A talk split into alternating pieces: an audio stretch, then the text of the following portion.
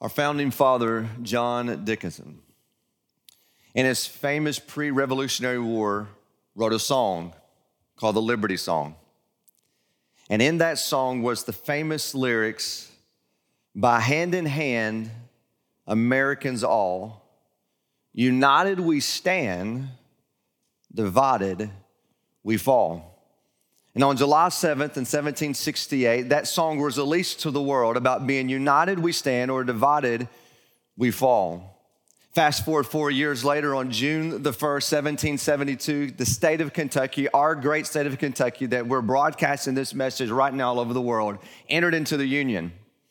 Six months later, on December the 20th, in the very first General Assemblies, they voted on the Commonwealth of the Kentucky seal and motto. That motto is still our motto today United we stand, divided we fall. Now, come on. No one has to, you know, not be so naive to know that we live in a divided world right now. Not only do we live in a divided world, you know this, we live in a divided country. Nothing divides more than politics. Well, and except for recently, mask. If you want to see the vision, just talk about a mask. Churches all over the country are divided over, Christians are divided over a mask, as if we're bowing down to worship the idol Baal or something. Like, you want to bring division, tell someone they need to wear a mask. You want to bring division, tell someone they don't have to wear a mask and see how that goes. But until then, nothing divides like politics, right?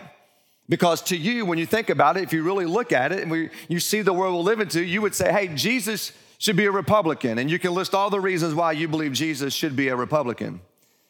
And then on the other side, you said, no, Jesus would be a Democrat. And this is the reason why Jesus would be a Democrat, and you have your list. And then Republicans would say, no, here's our Bible verses to prove it. And I've got the Bible to show you why Jesus believes this and why Republicans believe this. And then you have Democrats on this side say, oh, I got a Bible verse too for that. And this is my Bible verse, the reason why. Both have Bible verses, both sides have the same Bible verses, yet we are so, so divided. Why? Because everybody's behavior makes perfect sense to them.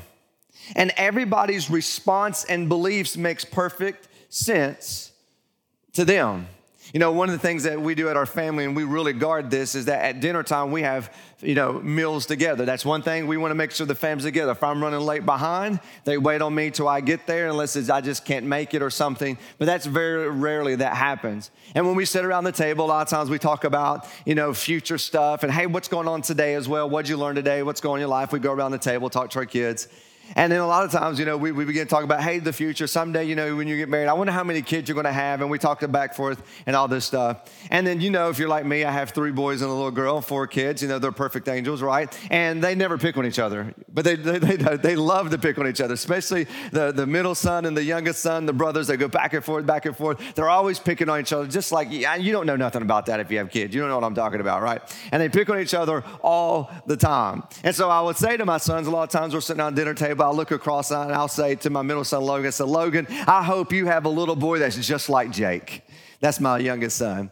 And he's like, No, Dad, I, don't, I can't have a son. I don't want a boy like Jake. And then he makes fun of Jake and say something to Jake. And I said, Well, I hope you have a little boy just like you. And he says this I hope I do too.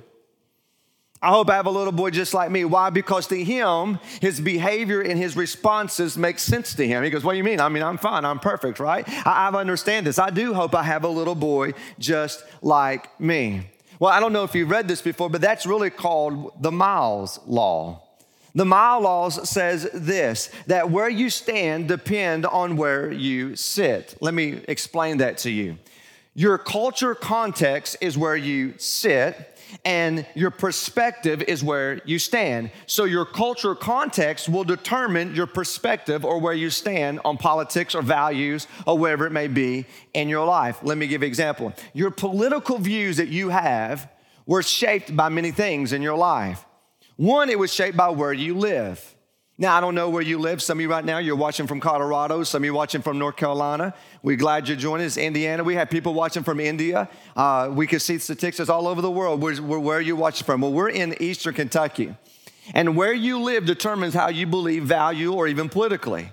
If you go from Eastern Kentucky just over to Lexington, there's a little bit of difference. If you go to Lexington to Louisville, it's a massive difference. One, well, we don't like the basketball team as well. But that's another whole story. We'll, we'll, we'll, talk about that later. You go north two hours, you go to Cincinnati, it's a completely different culture. Why? Because where you live will determine the values and the political thoughts and the, and the things that you were taught as a little boy or a little girl. How you were raised will determine how you believe politically or the values you have. Maybe you're raised with both mom and dad, maybe you're raised with just mom, maybe you're just raised with dad.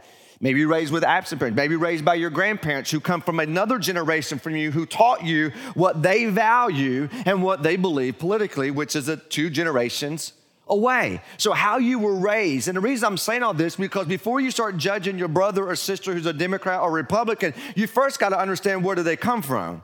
How were they raised? What were their backgrounds like? Were you educated or not educated? Did you go to higher education or did you not get higher? How you were educated in our educational system today. When you go to a higher education, either a liberal arts school, whatever it may be, how there maybe puts an agenda or what they're saying determines how you believe your values or where you stand politically.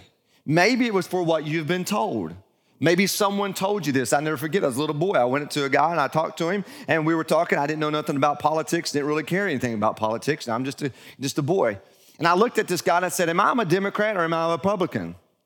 And he took a step back and looked at me, and I said, "So am I a Democrat or am I a Republican? Because I don't know." And here's what he said. Looked at me. and says, "Do you have any money?" I said, "No, sir. I have no money." He said, "Then you're a Democrat." That was his exact word to me. Because in his mind, Democrats are for the poor people and all this stuff. And, and if you're Republican, you're, you're capitalist, you got all the money and you're wealthy. If you're wealthy, then you'd be a Republican. So the first thing I'm told as well, if, if you're poor, then you must be a Democrat. You see, I don't know what someone has spoken over you into your life, but you got to understand what they have said to you, you will harbor and you will carry, and that shapes your political view and also your values. Maybe for you, it's what you've seen in life. Some of you, you, you fought in wars and you've been in the military, and you think, and what you have seen and determine how, how the world should work when it comes to political power that, that you've seen. Some of you, what have been happened to other people, you've seen other people oppressed and that fires you up. And because you've seen that, you take a stance or a justice or, or, or one way or the other that leans your way because you're passionate about fixing that certain injustice in your life. And that shapes where you stand politically or what you value. At the end of the day, both parties are trying to persuade you one way. And one of the greatest ways to do that, one of the greatest ways to motivate you to move is fear. And fear tactics work. If you don't believe me, look over the media for the next little bit. Look what the media, media is all about trying to create fear and chaos in your life because if they create, create fear, they'll keep you coming back for information because you're scared. You want to hear what's going on. So the whole tactic is to, is to be fearful and, and the worst case scenario so that you would stay, you know, on your toes to listen to what they have to say. It's, it's, it's fear sells.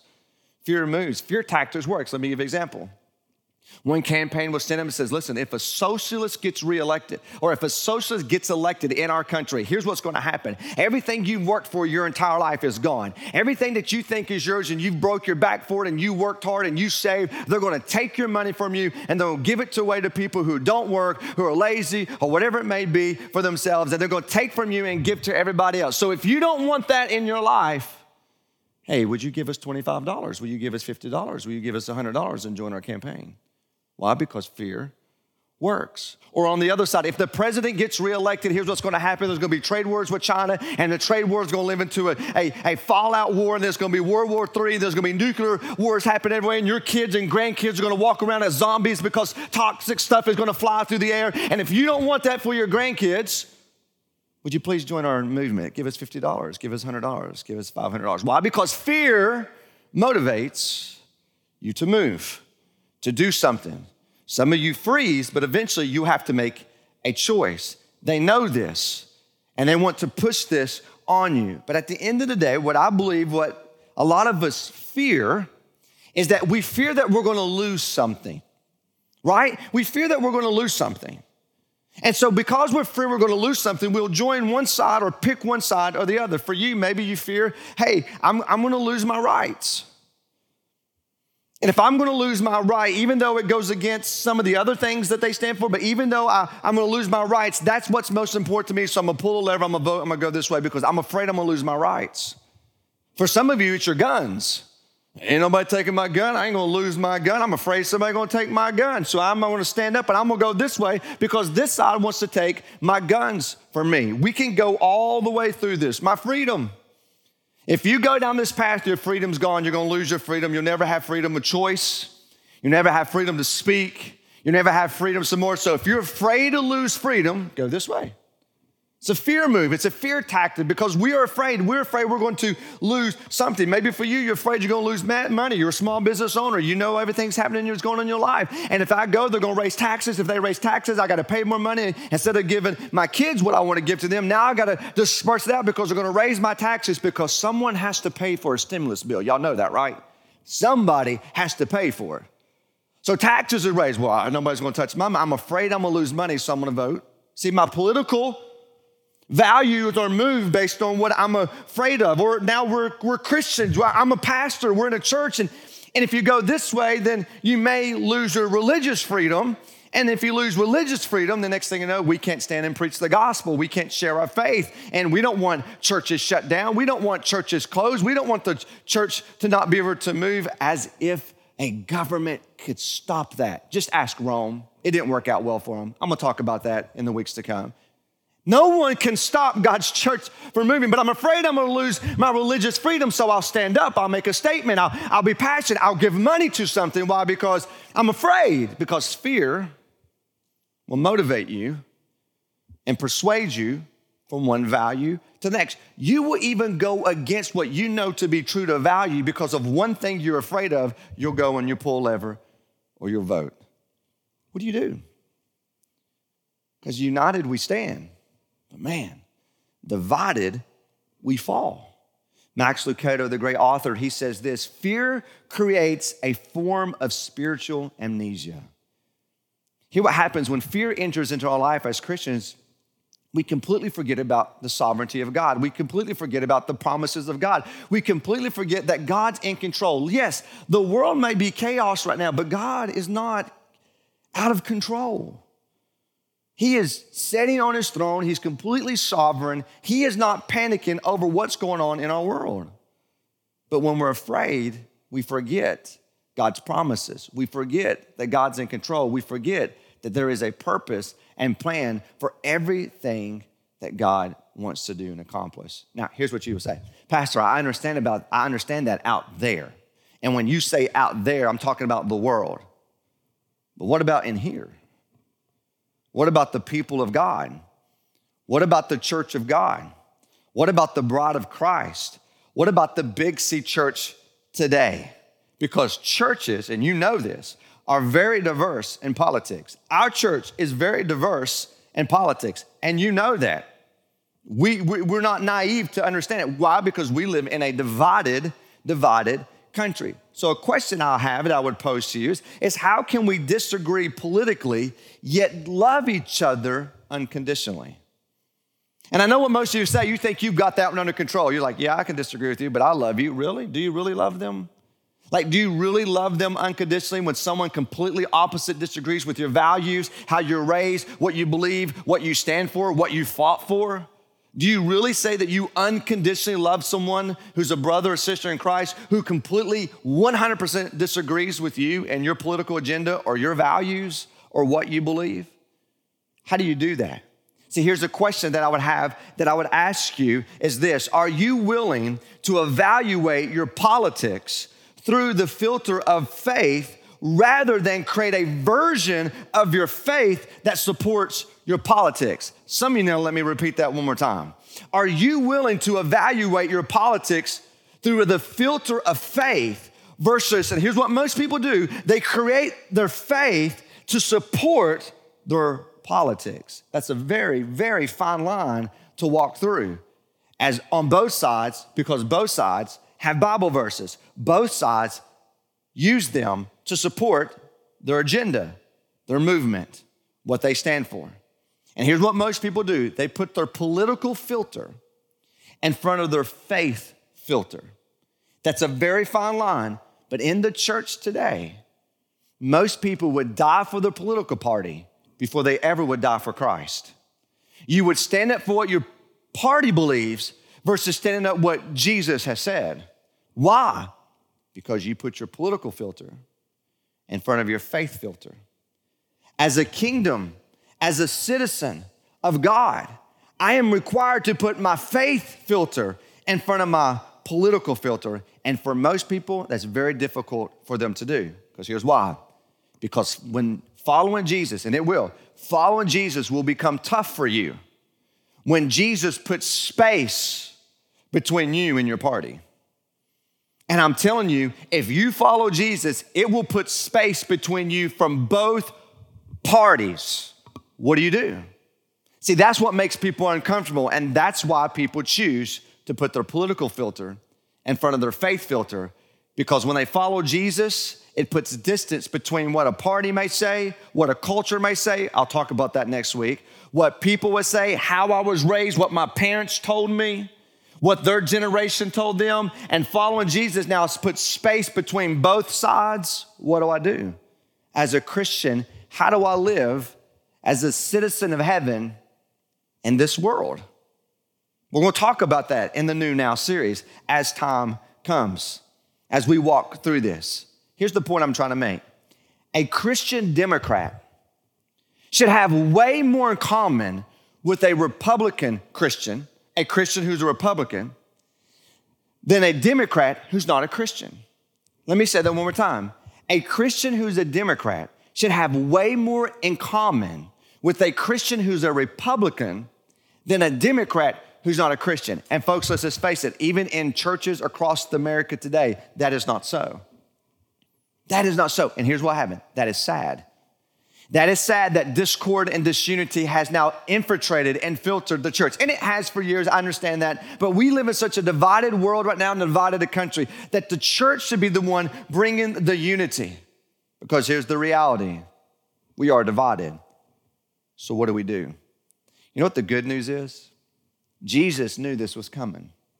Jesus knew that someday division would come to the body of Christ. He knew that division would come to the bride of Christ. And I'm not just talking about denominations and all that stuff, and that was divided and stuff like that. Because denominations, listen to me, are man made. Hope you know that. If not, you now know that. He knew division was coming. And since he knew this, he suggested and released a prayer request to his heavenly Father. And this prayer request is found in John chapter 17. So if you have your Bibles, real quick, go to John chapter 17, because in John chapter 17, we get to see an intimate moment between Jesus and his heavenly Father where he prays and has a prayer request. You ever thought about Jesus having a prayer request? Have you ever thought about that? See, I know what you're saying, like the Lord's Prayer. The Lord's Prayer is really the disciples' prayer because Jesus never had to pray, God, forgive me my sins, because he was sinless. You want to hear Jesus pray? Go to John 17. And in John 17, we get a glimpse of an intimate moment between the Son and the Father, and the Son requesting a prayer request, watch this, for you. 2,000 years later, for you. Do you know that Jesus prayed for you in John 17? And I want to walk you through this so you could see the exact thing that he prayed for you. Verse 11 says this I am no longer in the world. This is Jesus. He's about to be ascended to the Father. But they are in the world. They, he's talking about his disciples. They're here. I'm leaving them behind. They're right here. I'm coming to you. Holy Father, here's, here's the request. Here's the request. Keep them, the disciples, keep them safe in your name. Your name is so holy, set them apart and protect them and keep them safe. Now, you know, most of them were flogged, most of them were, you know, murdered, most of them died for their faith. That's another other top. But God said, I'm gonna use this, I'm gonna keep them safe, I'm gonna keep them as one. Watch this. And that you have given them so that, here it is, keep them safe, so that the disciples may be one just as we are one. Now, I want you to picture this. Jesus requests the disciples to be one, just as the Father and the Son are one. Can you imagine that intimate fellowship and relationship they have? He said, just as we are intertwined and we are one, I want no division to become between the disciples and the body of Christ, and I want them to be one. So, Father, I'm praying, will you please protect the ones you've given me so that they may be one? Now, why in the world did Jesus pray 2,000 years ago for the church to be one? Why did he do this? Well, keep reading, verse 20. I'm not praying only on their behalf, their, let's put it in context, those disciples Look what he says. But also on those who believe in me through their testimony. That's you. Every single one of us today who claim to be a follower of Jesus Christ, the only way you know that is because those who were flogged and beaten and crucified and died, their testimony survived all antiquity, survived all generations, survived Rome. We'll talk about that. Government and made their way into your home and made their way into your life that someday you walked out of camp and someone said a prayer with you and you prayed. At a revival, you gave your life to Jesus. On a Sunday morning or through the internet, you gave your life. I am here testifying today based on their testimony of 2,000 years ago. And Jesus says, for every single person who believes the testimonies for every generation, for generation, for generation, I have a prayer request, Father, for them. He prayed for you. And this is what he prayed. He says right here in verse 21 that they, us, us, yes, the Big C church, whether you're in Indiana, Illinois, it doesn't matter where you're watching, Arizona, us, all of us, watch this, that they will be one just as you, Father, are in me and I am in you. And I pray that they will be in us so that, here it is, so that the world will believe that you have sent me. You know why the devil wants to bring discord and dissension in the church and division in the church? Because when we are divided, we fall. And when we fall, we have no moral integrity, we have no moral authority to look at a world to say there is a better life that you could have because we are so divided ourselves. And now we become a laughing stock to the world because we can't even get along. Jesus knew division was coming. And he prayed that the enemy would not sow seeds of division among churches, among the body of believers, because the unity is the testimony that though we disagree politically, we love each other unconditionally enough that the world will see this crazy, audacious love for one another and change the entire world. And if you don't see that, listen, I'm not trying to be mean. It's because you have put your political filter in front of your faith filter. And that's exactly what the devil wants to happen in the church.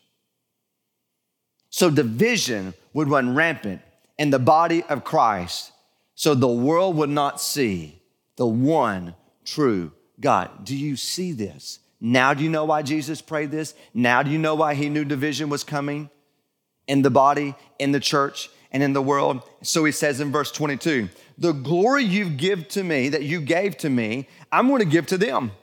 I want this unity to be glorified, that they may be one just as we are one, and in them and you and me, that they may be what just completely, utterly one. One. Could you, could you imagine if every single church was one? Like that unified. Could you imagine, honestly, what our community will look like in our region if the churches went and fought over where you wear jeans or you wear a suit or one translation or you have drums or guitar or you don't have a steeple in your church building, I have a steeple, you have an organ, I have no organ, you can't play no music, it's no music. Could you imagine if we put all those opinions away and we were one? We could change an entire world. But people can't get past their differences of opinion, and division comes. And we wonder why we can't reach our communities. That's exactly what the enemy wants to happen in the church. And he says, I want this to be one so that, completely one, here it is, so that the world may know. That the world will know that you've sent me, that Jesus is the King in this new kingdom, which I will address and talk about next week. And you have loved them just as you have loved me. Here's what's so fascinating unity is not for us. Don't miss this. It's not for us. God doesn't want us to be one for us. God wants us to be one so He can work through us. Don't miss that. He's not praying to be one just so that y'all be happy and sing kumbaya together. He wants us to be one so He can work through us into a division, a lost, dying, pagan world. So he's thinking, how am I going to reach a pagan world? Here's how we're going to do it. We're going to have all these messed up sinners, these messed up people who's been saved by grace, who believe everything differently when it comes to politics and how it should be done. But they put their differences aside and they love each other unconditionally. And it's with that common bond, I'm going to show a pagan world that I am the true God. Now, do you see why the enemy wants to divide the churches? Now, do you want to see why he wants to divide the people who serve in the church?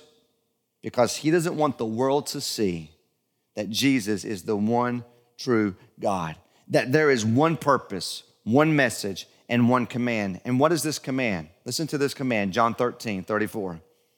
I give you a new commandment. What is that command? Here it is love one another. To love them, even though you disagree with them. And that's what happens then in a world, right? If you disagree with someone, then you don't love them. If I disagree with you, then you don't think I love you. Wait till you get married because you'll disagree, but you can still love.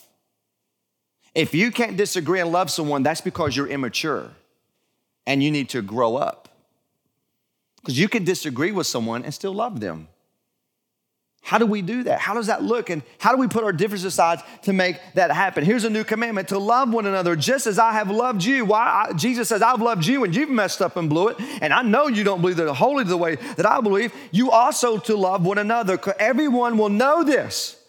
That when you love, when you have this unconditional love, this unity, even though you put your differences aside, but you, your unity, everyone will know by this that you are my disciples that you are a follower of the way, that you are a follower of Jesus. If you, see, it's a choice.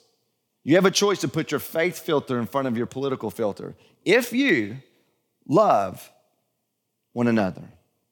So here's my question How can we disagree politically yet love each other unconditionally? On November the 3rd, your candidate will win or lose. That's going to happen on November the 3rd. But what's going to determine on how we win or lose as a church is how we treat people between now and then. And I'm going to ask us as a body of faith that we love people who we disagree with. We build this unity, we build this bridge, we get to know the person, how they were raised, what their parents thought, what generation, what they've seen, what they've experienced, what they went through. We take time before we judge them to understand them. Because if you made this statement, and I'm honestly, I've made this statement to my past, so I'm please, I'm not preaching at you. I, have said this too. How in the world can you call yourself a Christian and vote for and fill in the blank? I've said it, I raised my hand. You know what that says? That says more about me than about the person I'm talking about. Because I haven't taken the time to learn what their values, how were they raised, what have they experienced, who's spoken to their life. I'm not taking time to get to understand them to come to point. Now I see why you see and why you believe what you believe. That's called maturity. You take time to learn. You take time to love someone before you instantly judge their heart or their character or maybe their values or where they believe politically. You know, in our short history as a nation, both sides have gotten it wrong. You know that, right? Both sides have completely gotten it wrong. And we shouldn't let anything divide us. Why would we allow ourselves to be divided by temporary political parties? And please hear me, they're temporary. Nothing lasts no kingdom last. Why would we be divided by a lesser king for four years, max eight years? Come on, come on. Come on, church. We're smarter than that. We're more mature than that. We're a follower of Jesus. We can't let little things divide us, whether we should have service outside, wear a mask, not wear a mask, you know, should we do online or not online? I mean, come on, come on, come on, wait, wait, wait, wait, wait. We're talking about people's souls, man. We can't let this stuff divide the church who Jesus died for and gave us the, the privilege to usher in the kingdom through us. Nuh uh, uh uh. We've got to fight for unity. We've got to reach across the aisle, not to be political, build a bridge instead of divide. Why, Pastor? Why are you so passionate? So the world will know that He is the Lord. Jesus says, He makes this statement. They will argue about where demons can cast out demons and all this stuff, and He makes it say, A house divided will not stand. It will not fall. Listen to me, church. We want to reach this region. We want to change this region. We want to change this world.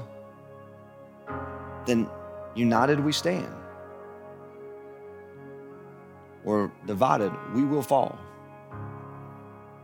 And I want us to be a people who unite, not for injustice, not for a party that's temporary, but for the kingdom. And for that to happen, I'm gonna have to put down some of the things that really doesn't matter. And when I follow Jesus, we'll create space on both sides of the aisle. But following Jesus is way worth it if we just keep our eyes on Him. So here's what I want you to do. Maybe you're watching a watch party, maybe you're listening to this on the treadmill, on the podcast, whatever you're doing. I have three questions I want you to ask yourself. You take a moment, you can write these down, however you want to do this because we're getting ready to go into a time of worship and reflection. But I want you, I want you to think about these three questions as you walk through this, as you walk through today, or as you just listen to it now. Maybe you want to, ask yourself these questions in your group. However you want, however you want to do this. But here's the first one: Are you putting your political filter in front of your faith filter? That only you can know that. Ask God to search your heart and see if that's you. Here's another question What's one thing you can start doing right now, right now, to build unity in the body of Christ? Maybe you need to let some things go. Maybe you need the things, the values or belief that's really you're fighting for is really not worth dying for. Maybe you need to take a step and say, you know what, I'm gonna be, I'm gonna be sowing seeds of unity, not trying to bring division. What's one thing you could do to start unifying the body of Christ? And then here's the last one who do you disagree with politically that you need to start loving unconditionally? Now, I can't see in your living room or where you're at right now. Don't be elbowing somebody because they may be sitting right next to you, okay? That's today. Welcome to Better Life Church. We're glad you're here. We practice what we preach, application right now. But who do you need to start loving unconditionally that you completely disagree with? And let them see that love and unity. Why? So the world may know. Let's pray. Father, thank you so much for your love and your grace and your mercy that's new every day. God, come on. We know we're not right and perfect all the time. We know that we have a flawed world view. Every single one of us watching or listening to this have been marked by sin, marred by sin, and have fallen short because of sin. And because of sin, we all have a, all of us, a flawed worldview. So, in the midst of sin and flaws and division, would you bring your body, your church together? That you would unite us to be one. That we will fulfill the prayer requests of your Son so the world may know that you're the King of Kings, that you're the Lord of Lords, that no political kingdom can rise or fall unless you breathe the word, that no one can sit on any lesser throne unless you have allowed it. You are the King, you are the Lord. May our eyes be fixed on you and trust you in the days to come. For it's your name we ask and pray. Amen. Whoa. Church and politics intersected mind blown. What just, right? What just happened? You know, uh, and what a great way to kick off watch party, starting to discuss like, some hot oh topics. Oh my goodness, here. politics yeah. right off the bat. Yeah. Is Jesus a Democrat or Republican? Oh my, god, that's the question. yeah. Wow. Uh, but man, great message and such a timely message for where we are right now. What a divided country we live in. If you if you did not know, just open Facebook at any point, man. People yelling on both sides. Everyone's disagreeing. That's right.